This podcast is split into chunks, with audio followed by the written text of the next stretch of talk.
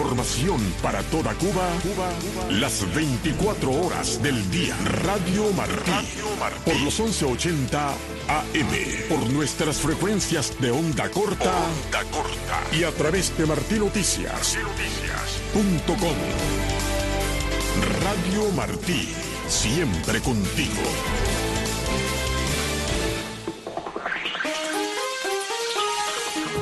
Informa Martín Noticias. El joven reportero cubano Dayan Flores Brito escribe canciones en la cárcel mientras extingue una sentencia de 14 años por cargo de sedición en el Combinado del Este en La Habana. Yolanda Huerga informa. Dayan Flores Brito contaba con 22 años cuando la represión del gobierno truncó sus aspiraciones de convertirse en un músico famoso. Él tenía un contrato con una compañía, Jesse Global, en los Estados Unidos. A la vez que a él cayó preso, el contrato se perdió y a ellos estaban haciendo videos para hacer un disco. También tienen una con Chocolate que ellos grabaron aquí, Chocolate grabó en los Estados Unidos y después hicieron la unión del video. Indicó su madre, Lideisi Brito. Tenía muchas más canciones para hacer video, pero bueno, ya fue cuando se dio lo del 11 de julio. Fue entonces cuando lo confinaron en una celda donde se negó rotundamente a permitir que su espíritu se debilitara en lugar de ello, canalizó su pasión y creatividad escribiendo canciones en un pedazo de papel. Jan Cray, su nombre artístico, fue arrestado el 16 de julio, apenas cuatro días después de su participación en las masivas protestas del verano de 2021 que tuvieron lugar en Arroyo Naranjo y 10 de octubre en la capital cubana. Muchos reparteros, entre ellos Jan armaron sus propios equipos y encandilaban a los jóvenes con su música y sus bailes en plazas, parques y fiestas de la isla. El reparto es hoy la expresión más viva de la sensibilidad popular cubana y es también la banda sonora de la disidencia cívica de la isla. Opinó el escritor y periodista cubano exiliado en Estados Unidos, Carlos Manuel Álvarez. Algunos expresan de manera más frontal, otros lo hacen de modo más oblicuo, pero yo creo que detrás de todo eso está la célula rítmica de la música cubana expresándose de un modo muy potente en el reparto, que es no solo un género musical, sino que es también una conducta social y una expresión muy tajante, muy descarnada de lo que son los cubanos hoy, de lo que también felizmente somos, no solo del sentido trágico de nuestra vida política. Los argumentos de las autoridades culturales cuando de desligar legitimar el reparto se trata, acuden a que usa un lenguaje vulgar, a veces indecente, no acorde con el hombre nuevo que se pretende forjar en el país. Yolanda Huerga, Martín Noticias. Autoridades de Maicí y Guantánamo citan por segunda vez para este viernes a tres de las mujeres que se manifestaron en el poblado La Favela el domingo por falta de agua y escasez de alimentos. Yadiuska Domínguez, quien recibió una de las notificaciones así, lo comunicó a través de Martín Noticias. Me citó eh, el jefe sector, vino el carro de la policía anoche eh, a las 10 de la noche, porque tenemos una entrevista con el mismo compañero que nos amenazó eh, un teniente coronel, ella nos dijo que ya yo me tenía un expediente abierto, y si yo volvía a publicar videos, me iban a quitar los niños, me lo iban a llevar para la casa de la patria y me iban a meter preso. Con el mismo teniente coronel y somos las mismas mujeres las que vamos, mi mamá Roilma y yo, en la estación de policía de aquí de Maicí, la máquina. Ellos dijeron que en la mañana. Yo tengo mi niña asmática aquí y se lo dije anoche a los policías. Le digo, mira, mi niña, a raíz de esto que ha pasado y de tanto frío que hay aquí, ha llovido, la tengo ahí fatigada. Pasen para que la vean fatigada. Y yo la voy a dejar sola porque no tengo a quien dejársela, porque mi mamá va conmigo. Y lo que le pasa hago responsable a la policía. Nosotros lo único que hicimos fue exigir el derecho de nosotros, nada más. Incluso eh, nos dejaron las pipas de agua, incluso dijeron que iban a traer unos tanques para la comunidad entera y no han traído nada. Citaron a, a un compañero que estaba en el video y a una muchacha también, a la hija de Roirma, que también dijeron lo mismo, que nosotros lo hicimos por la necesidad que tenemos porque ya no aguantamos más. Tengo una reunión en el trabajo, que posiblemente hasta me saquen de mi trabajo, en Casa Cultura Municipal de Maicí. Si me sacan del trabajo, ahí sí es verdad que se va a formar la de San Quintín, porque yo no tengo cómo mantener a mis hijos. Estados Unidos tiene información de que el ejército ruso estaría ejecutando a soldados que no siguen órdenes relacionadas con la guerra en Ucrania dijo el jueves la Casa Blanca. Michelle Sagué amplía. El portavoz del Consejo de Seguridad Nacional, John Kirby, dijo en una rueda de prensa que Rusia está ejecutando a soldados que intentan retirarse de una nueva ofensiva en el este de Ucrania y que ha sufrido pérdidas significativas de personal. Él dice que tienen información de que el ejército ruso ha estado ejecutando a soldados que se niegan a seguir órdenes. También tienen información de que los comandantes rusos amenazan con ejecutar unidades enteras si intentan retirarse del fuego de artillería ucraniana. Kirby añadió que mientras Rusia continúe con sus ataques, Estados Unidos tendrá que seguir apoyando al pueblo ucraniano en su autodefensa y que es fundamental que el Congreso dé un paso adelante y apruebe la solicitud complementaria que el presidente Joe Biden presentó la semana pasada, que incluía una cantidad significativa de recursos para Ucrania para su defensa, así como para asistencia humanitaria y otras necesidades económicas. Desde Washington para Martín Noticias, les habló Michelle Sagué. Asistencia técnica Teudi Giró. Voz informativa Ricardo Espinosa en Martín Noticias. Aquí comienza.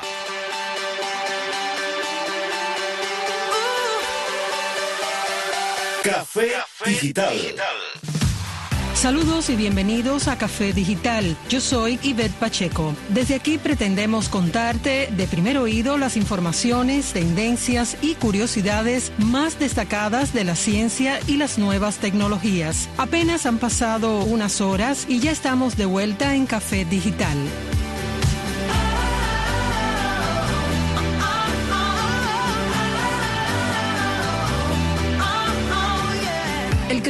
De la velocidad de los ordenadores ha sido impulsado por avances tecnológicos significativos. La ley de Moore, formulada por Gordon Moore en 1965, predice que el número de transistores en un microprocesador se duplicará aproximadamente cada dos años. Esta ley ha sido una guía importante para la industria de los semiconductores y ha impulsado el desarrollo de procesadores más rápidos y potentes. Además, la miniaturización de los componentes electrónicos como los transistores ha permitido el desarrollo de chips más pequeños y eficientes. Esto ha llevado a la creación de procesadores multinúcleo que pueden realizar múltiples tareas simultáneamente y aumentar aún más la velocidad de procesamiento. Aunque la velocidad de los ordenadores ha experimentado un crecimiento constante, existen desafíos técnicos que pueden limitar su velocidad en el futuro. Uno de ellos es el calor generado por los procesadores más rápidos. Además, los ordenadores actuales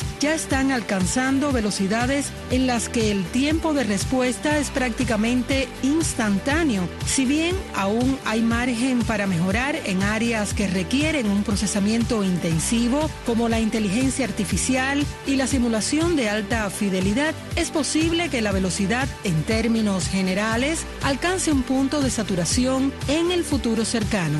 A medida que el crecimiento en la velocidad de los ordenadores se vuelve más desafiante, la industria se centra cada vez más en la optimización y la mejora de la eficiencia. Los fabricantes de chips y los desarrolladores de software trabajan en conjunto para aprovechar al máximo el rendimiento de los sistemas existentes. Así pues, aunque la velocidad de los ordenadores ha experimentado un crecimiento impresionante, es posible que exista un límite físico para su velocidad en el futuro. Los desafíos técnicos como el calor y la optimización pueden limitar aún más el aumento de velocidad. Sin embargo, a medida que la tecnología continúa evolucionando, es probable que se encuentren soluciones innovadoras para superar estos desafíos y abrir nuevas posibilidades en cuanto a la velocidad y el rendimiento de los ordenadores, como el uso de la tecnología de la computación cuántica aunque el límite pueda estar a la vista,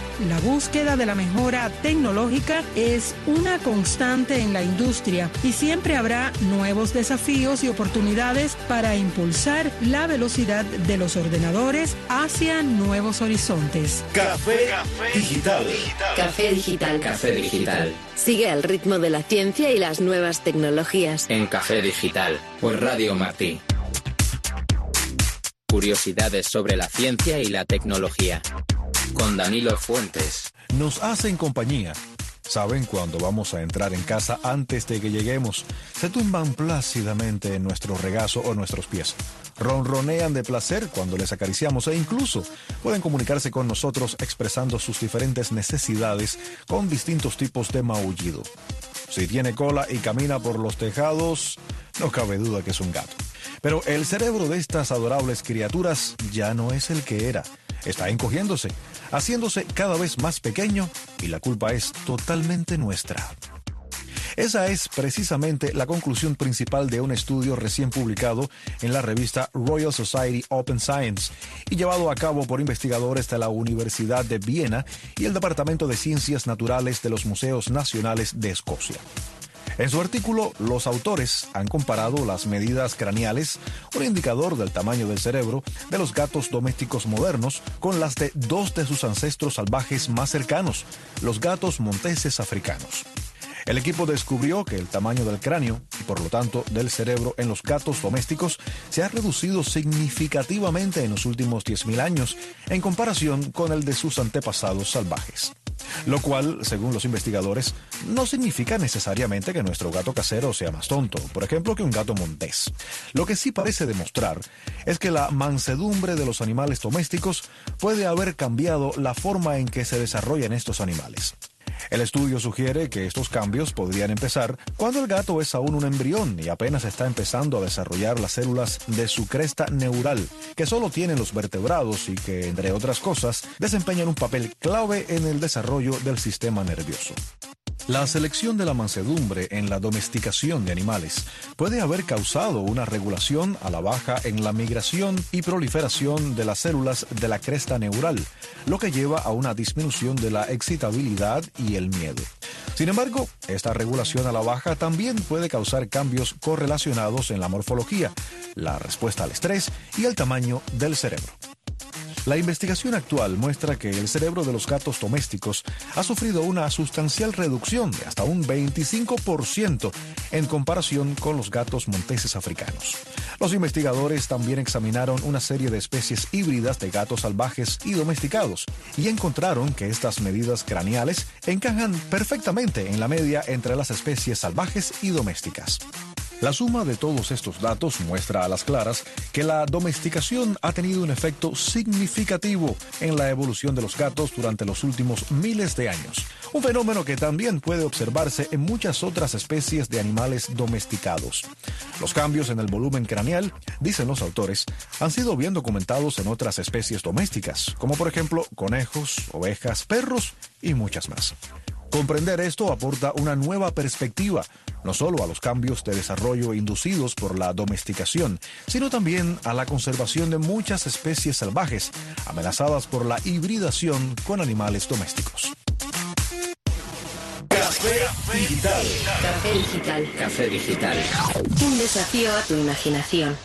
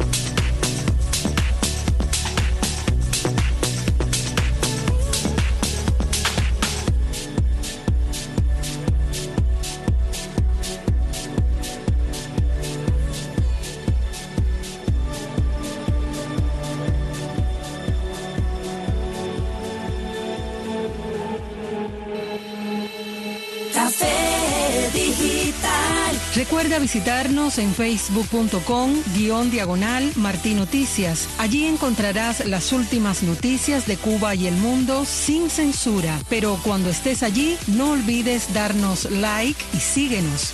Café Digital. Café Digital. Un desafío a tu imaginación. Café Digital. Por Radio Martí. Café, digital. Café Digital. Café Digital. Sigue al ritmo de la ciencia y las nuevas tecnologías. En Café Digital. Por Radio Martí. Hola amigos, soy Gloria Estefan dirigiéndome específicamente a todos esos jóvenes que escuchan a Radio Martí. Quiero que sepan que estoy muy consciente de ustedes. Oro día a día. Con el ejemplo que yo he vivido sabrán que está en nuestras manos poder cambiar nuestro futuro y cada uno de nosotros podemos tener un impacto grande en el mundo que nos rodea sigan con fe, con esperanza, sigan adelante y les deseo que se cumplan todos sus sueños. Café Digital.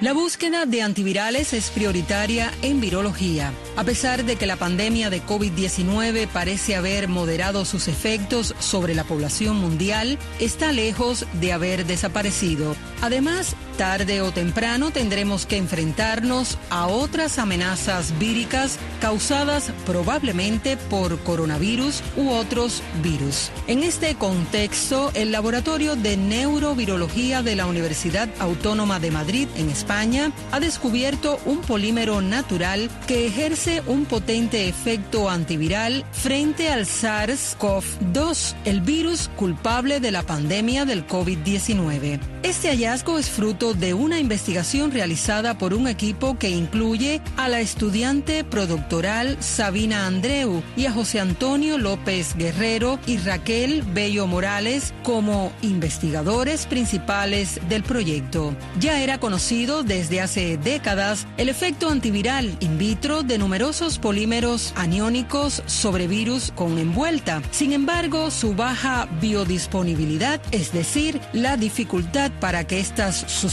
alcanzaran sin degradarse las zonas infectadas, hizo que decayera la investigación de este tipo de polímeros como antivirales. El equipo de los profesores López Guerrero y Bello Morales se planteó que utilizando una vía de administración inhalatoria, quizás estos polímeros podrían alcanzar la superficie del tejido pulmonar sin degradarse, impidiendo así la entrada de los virus en las células del pulmón. Los ensayos en ratones realizados en el Laboratorio de Bioseguridad nivel 3 han avalado por primera vez esta hipótesis. Dado que estos polímeros son inespecíficos, es probable que el dextransulfato analizado en este trabajo pueda ser eficaz no solo frente al coronavirus, sino también frente a otros virus respiratorios, como el virus de la gripe o el virus respiratorio sincitial. De hecho, el estudio ha probado la eficacia antiviral del polímero no solo frente a coronavirus, sino también frente a otros virus con envuelta. Queda por verificar si estas sustancias son inocuas y eficaces en humanos, lo que el equipo investigador tiene como meta a largo plazo. Café Digital. Café Digital. Café Digital. Sigue al ritmo de la ciencia y las nuevas tecnologías. En Café Digital. Por Radio Martí. Recuerda visitarnos en facebook.com guion diagonal Martí Noticias. Allí encontrarás las últimas noticias de Cuba y el mundo sin censura. Pero cuando estés allí, no olvides darnos like y síguenos. Café Digital. Café Digital. Café Digital. Lo mejor de la ciencia y las nuevas tecnologías. Conéctate con nosotros. Café Digital. rm arroba gmail.com Besarse en la boca es un acto tan típico entre amantes que difícilmente podemos plantearnos si comenzó a hacerse en una época concreta de la historia de la humanidad. Nunca sabremos cuál fue el primer beso entre amantes, pero sí podemos averiguar cuándo se documentó por primera vez o cuándo ocurrieron cosas que podrían deberse a la introducción en una sociedad de la costumbre de besarse. Desde hace algún tiempo se ha venido creyendo que el caso más antiguo de implantación de la costumbre de besarse en los labios fue el de un lugar geográfico muy concreto del sur de Asia, hace 3.500 años. Desde entonces debió extenderse a otras regiones, acelerando simultáneamente la propagación del virus del herpes simple 1, el indicio delatador de la implantación de dicha costumbre. Sin embargo, un análisis de escritos antiguos ha permitido ahora determinar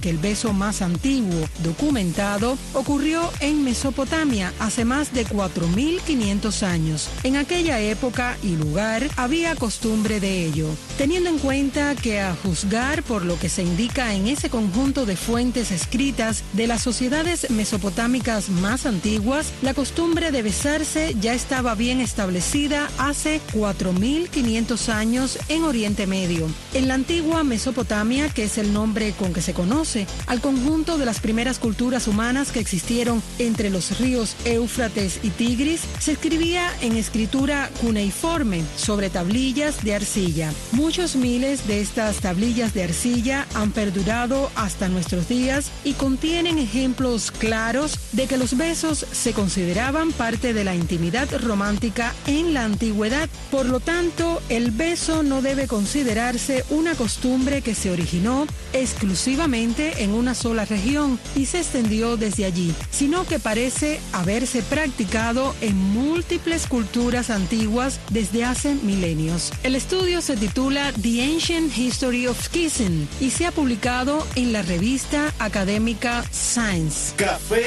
Digital.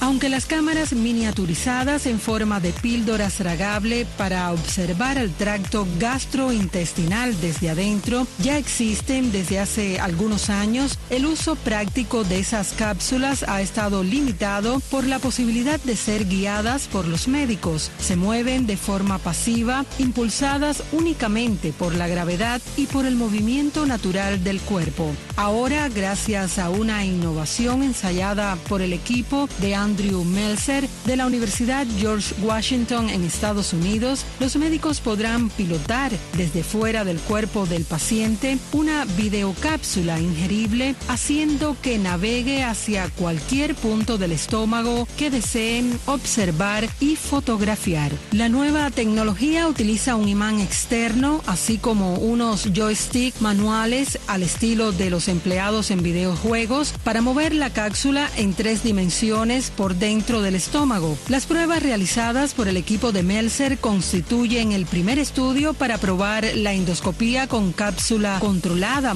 en Estados Unidos. El nuevo sistema se acerca mucho a las capacidades de una endoscopía tradicional basada en tubo, pero sin resultar un procedimiento invasivo y aparatoso para los pacientes como sí lo es esta. Si estudios más amplios consiguen corroborar que la nueva videocápsula pilotable es lo bastante sensible para detectar lesiones de alto riesgo, las cápsulas controladas magnéticamente podrían utilizarse como método rápido y sencillo para detectar problemas de salud como úlceras o cáncer de estómago. Café Digital. Café Digital. Café Digital. Lo mejor de la ciencia y las nuevas tecnologías. Conéctate con nosotros. Café Digital. rm. arroba gmail.com. Llegamos al final de este café digital de hoy. Te recuerdo que estamos aquí todos los días a las diez y media de la mañana y a la una de la tarde. Te damos las gracias por estar allí, escuchando todo lo que tenemos para contarte sobre ciencia y tecnología desde este pequeño espacio llamado Café Digital, producido por Alejandro Sayas Bazán. Enhorabuena y nos volveremos a reunir aquí muy pronto. We're pretty close and pretty sure